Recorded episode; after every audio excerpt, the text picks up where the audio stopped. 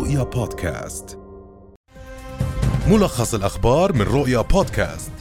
حياكم الله إلى موجز لآخر وأهم التطورات. أعرب الأمين العام لجامعة الدول العربية أحمد أبو الغيط عن بالغ قلقه وأسفه للتدهور السريع في العلاقات اللبنانية الخليجية مناشدا دول الخليج إعادة النظر في إجراءاتها لتفادي التأثيرات السلبية على الاقتصاد اللبناني. وصرح مصدر مسؤول في الأمانة العامة للجامعة أن الأزمة التي تسببت فيها تصريحات سابقة لوزير الإعلام اللبناني جورج قرداحي وما تلاها من أحداث ومواقف كان يتعين أن تعالج لبنانيا بشكل ينزع أو ينزع فتيلها ولا يذكي نارها على نحو ما حدث. وأضاف المصدر أن تلك التصريحات والمواقف أوصلت الأمور إلى انتكاسة كبيرة في علاقات أو في علاقات لبنان بمحيطه العربي عموما والخليجي خصوصا.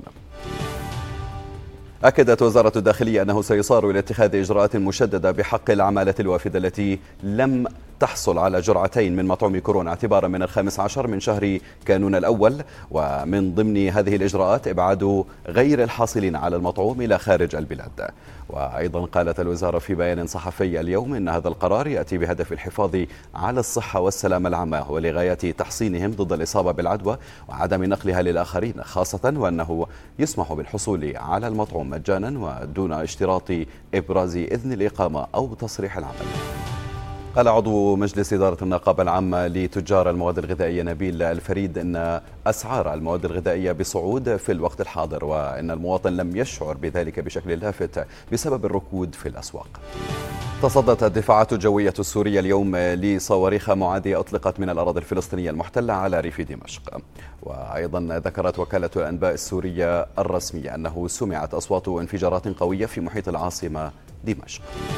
يحشد أنصار الحكم المدني في السودان قواهم في الشارع اليوم لإثبات قدرتهم على تحدي انقلاب قائد الجيش عبد الفتاح البرهان وإعادة البلاد إلى عملية التحول الديمقراطي رغم القمع الدامي للاحتجاجات خلال الأيام الخمسة الأخيرة.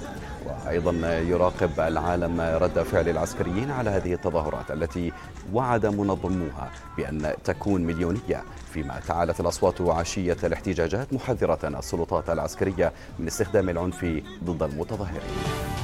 ضربت فيضانات هائلة الساحل الشرقي للولايات المتحدة يوم أمس خصوصا المناطق الساحلية المحيطة بالعاصمة واشنطن. وحذرت خدمة الأرصاد الجوية الأمريكية من أن المنطقة تشهد ما قد يكون أحد أكبر الفيضانات الناتجة عن المد في السنوات العشر إلى العشرين الماضية. وأضافت أن الأضرار المسجلة في بعض الأماكن يمكن أن تكون الأضخم منذ إعصار أزابيل عام 2003 هذه الأخبار وكل ما هو جديد تتابعونه على رؤيا News dot TV ويمكنكم أيضا تحميل تطبيق رؤيا من Google Play و App Store و Huawei AppGallery. أيضا يمكنكم الاستماع لمواجز الأخبار يوميا على بودكاست الأخبار من رؤيا بودكاست عبر جميع المنصات السمعية. في أمان الله.